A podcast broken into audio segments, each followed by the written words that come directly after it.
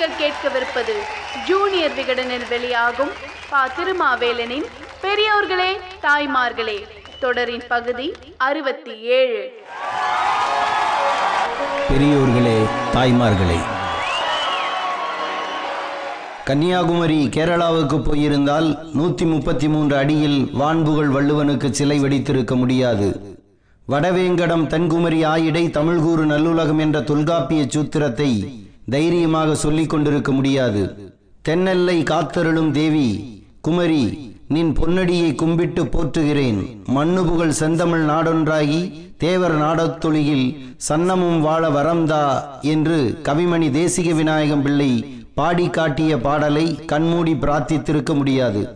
இயற்கை பேரழிவால் குமரி கண்டம் அழிந்ததைப் போல செயற்கை பேரழிவால் தென்குமரி எல்லை தமிழ்நாட்டுடன் இல்லாமல் கேரளாவுக்கு போய்விடக்கூடாது என்று பல்லாயிரக்கணக்கான தமிழர்கள் அரை நூற்றாண்டு காலம் போராடியதன் விளைவுதான் கன்னியாகுமரி மாவட்டம் இப்போது நம்மோடு இருப்பது.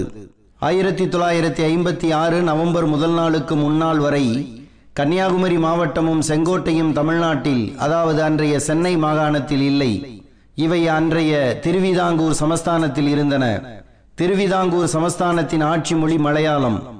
சமஸ்கிருதமும் மலையாளமும் மேலோங்கி ஆட்சி செலுத்தியது. அங்கு தமிழ் பேசும் மக்கள் அனைவரும் இரண்டாம் தர குடிமக்களாக இருட்டடிப்பு செய்யப்பட்டு இருந்தார்கள்.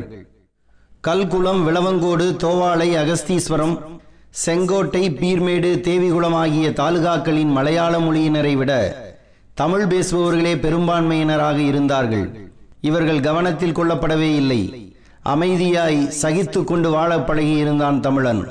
ஆனால் 1928 காலகட்டத்தில் ஐக்கிய கேரளம் என்ற முழக்கத்தை மலையாள மொழியினர் கிளப்பினார்கள். அதாவது மலபார், கொச்சி, திருவிதாங்கூர் ஆகிய பகுதிகளை இணைத்து ஐக்கிய கேரளம் உருவாக்க வேண்டும் என்பதுதான் அவர்களது இலக்கு. மலையாளம் பேசும் மக்கள் வாழும் பகுதிகளை இணைக்க முயற்சிக்கும் உரிமை அவர்களுக்கு உண்டு. ஆனால் தமிழர்கள் பெரும்பான்மை வாழும் இன்றைய கன்னியாகுமரி மாவட்ட பகுதிகளையும் செங்கோட்டையையும் ஐக்கிய கேரளம் என்று சொன்னதுதான் சிக்கலின் தொடக்கம். ஐக்கிய கேரளத்துடன் தங்களை இணைப்பதை அங்கிருந்த தமிழ் மக்கள் கடுமையாக எதிர்த்தனர். ஐக்கிய கேரளம் என்ற முழக்கம் உருவான போதே தமிழர் விடுதலை காங்கிரஸ் என்ற அமைப்பும் உருவாகிவிட்டது. நெய்யூர் குஞ்சன், ஏ பொன்னம்பலனார், மா காளிமுத்து போன்றவர்கள் இதை தொடங்கினார்கள். சிலம்பு, வர்மக்கலையை தமிழ் மக்களுக்கு கற்றுக் கொடுத்து இவர்கள் போராட தூண்டினார்கள். அடித்தால் திருப்பீடு என்று கற்றுக் கொடுத்த அப்பாவு ஆசான் தமிழர் கட்சியை உருவாக்கினார். பின்னர் திருவிதாங்கூர் சமஸ்தான காங்கிரஸ் உருவானது. நாஞ்சில் தமிழர் காங்கிரஸை ரா வேலாயுதம், PS Mani, காந்திராம் போன்றவர்கள் தொடங்கினார்கள். நேசமணியின் முயற்சியினால் திருவிதாங்கூர் தமிழ்நாடு காங்கிரஸ் உருவானது. திருவிதாங்கூர் தமிழர் காங்கிரஸ் என்ற அமைப்பும் தொடங்கப்பட்டது.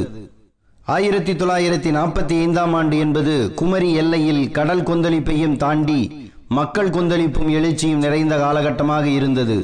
திருவிதாங்கூர் தமிழர்கள் வாழும் பகுதியை தமிழ்நாட்டுடன் இணைக்க வேண்டும் என்ற ஒற்றை முழக்கத்தில் ஒட்டுமொத்த தமிழர்களும் திரண்டிருந்தார்கள். 10 ஆண்டு காலம் இடைவிடாது இவர்கள் நடத்திய போராட்டமே 1956 விடியலை கொடுத்தது. இந்தியா சுதந்திரமடைந்த பிறகும் தமிழர்கள் தங்கள் தலைவிதிக்காக போராட்டம் நடத்தி கொண்டிருந்த பூமிதான் கன்னியாகுமரி. தமிழன் என்றும் மலையாளி என்றும் வேற்றுமை பாராத ஒரு பொது மன்னர், ஒரு பொது அரசாங்கம் இருந்த காலம் வரை யாருக்கும் இந்த பிரிவினை உணர்ச்சி உண்டானது இல்லை. நாம் மலையாளிகள் மலையாள பகுதிகள் அனைத்தையும் ஒன்றாக திரட்டி ஒரு மலையாள மாகாணம் அமைக்க வேண்டும் என்று மலையாளிகள் எப்போது கருதினார்களோ அன்றே வேற்றுமை உண்டாகி வேரூன்றிவிட்டது அல்லவா என்று கேட்டார் கவிமணி தேசிக விநாயகம் பிள்ளை. மலையாள மொழியினரின் வேறுபாடு தமிழ் மக்களின் ஒற்றுமையாக மலர்ந்தது. திருவிதாங்கூர் சமஸ்தானத்தை அப்போது ஆண்ட பட்டந்தானு பிள்ளை அடக்குமுறை மூலமாக தமிழர் போராட்டத்தை ஒடுக்க நினைத்தார்.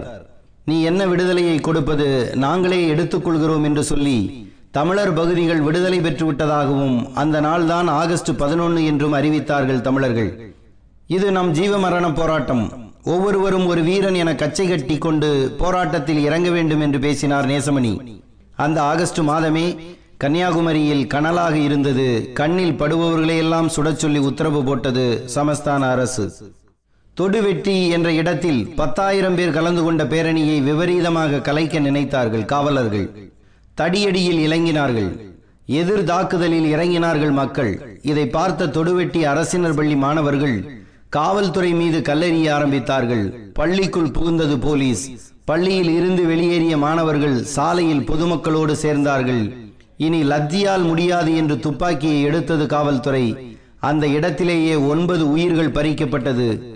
கிள்ளியூர் எம் முத்துசாமி நாயகம், புதுக்கடை என் குமரன், தேங்காய்பட்டினம் ஏ பீர்முகமது அம்சி, வண்ணான்விளை அருளப்பன், ஆற்றூர் பொன்னையன், புதுக்கடை செல்லப்பா, மோகன்விளை ராமையன், மார்த்தாண்டம் ஸ்ரீ பப்பு பணிக்கர், தக்கலை பாலையன் ஆகிய 9 உயிர்களால் இணைந்ததுதான் இன்றைய கன்னியாகுமரி மாவட்டம்.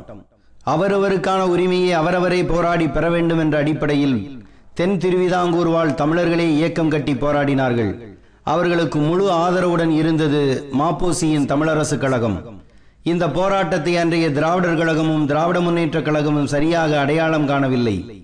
அப்போது திராவிட நாடு தனியாக பிரிய வேண்டும் என்ற கோரிக்கையில் போராடி கொண்டிருந்தன கழகங்கள். விளவங்கோடும் அகஸ்தீஸ்வரமும் திராவிட நாட்டுக்குள் தானே வருகிறது என்று இவர்கள் நினைத்தார்கள்.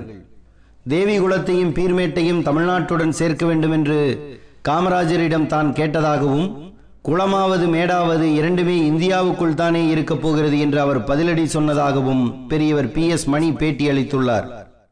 குளமாவது மேடாவது என்று அன்றே தினமணி ஏ என் சிவராமன் கண்டித்து தலையங்கம் தீட்டியுள்ளார். இதைத் தொடர்ந்து காமராஜர் பயணம் செய்த இருந்த ரயிலை தமிழரசு கழகத்தினர் மறித்து அதற்காக கைது செய்யப்பட்டனர். பச்சை தமிழர் காமராஜர் ஆட்சிக்கு எதிரான சதியாக இதை பார்த்தார் பெரியார். மாபொசியை ராஜாஜியின் சிஷ்யராக பார்த்தார் அவர். வருங்கால சுதந்திர இந்தியாவில் சுதந்திர தமிழரசு அமைந்தே தீர வேண்டும் என்று மாபொசியும், இந்தியாவுக்கு வெளியே திராவிட நாடு அமைத்தே தீர வேண்டும் என்று திராவிட இயக்கமும் வேறுபட்ட முடிவில் இருந்ததால் ஒன்றுபட்டு போராட இயலவில்லை. பெரியார் கேட்ட திராவிட நாடு அமையவில்லை, அது சாத்தியமில்லை என்பது அவருக்கே தெரியும். தன்னுடைய லட்சியங்களை நோக்கிய கவனத்தை ஈர்க்கும் உத்தியாகவே பிரிவினை கோரிக்கையை பெரியார் வைத்தார். ஆனால் மாபொசி விரும்பியவாறு சுதந்திர இந்தியாவில் அமைந்த தமிழரசு, தமிழ்நாடு அரசு, தமிழ் மக்கள் வாழும் அரசு உரிமை பெற்றதாக இருக்கிறதா? முல்லை பெரியாறு அணை விவகாரம் ஒன்று போதும். 150 ஆண்டுகளுக்கு முன் தென் தமிழகத்தின் மனித கடவுளாக வலம் வந்த பென்னிக்கு கட்டிய முல்லை பெரியாறு அணையின் நீர்மட்டத்தை 152 அடியாக உயர்த்துவதற்கு 30 ஆண்டுகளாக போராடி கொண்டிருக்கிறோம்.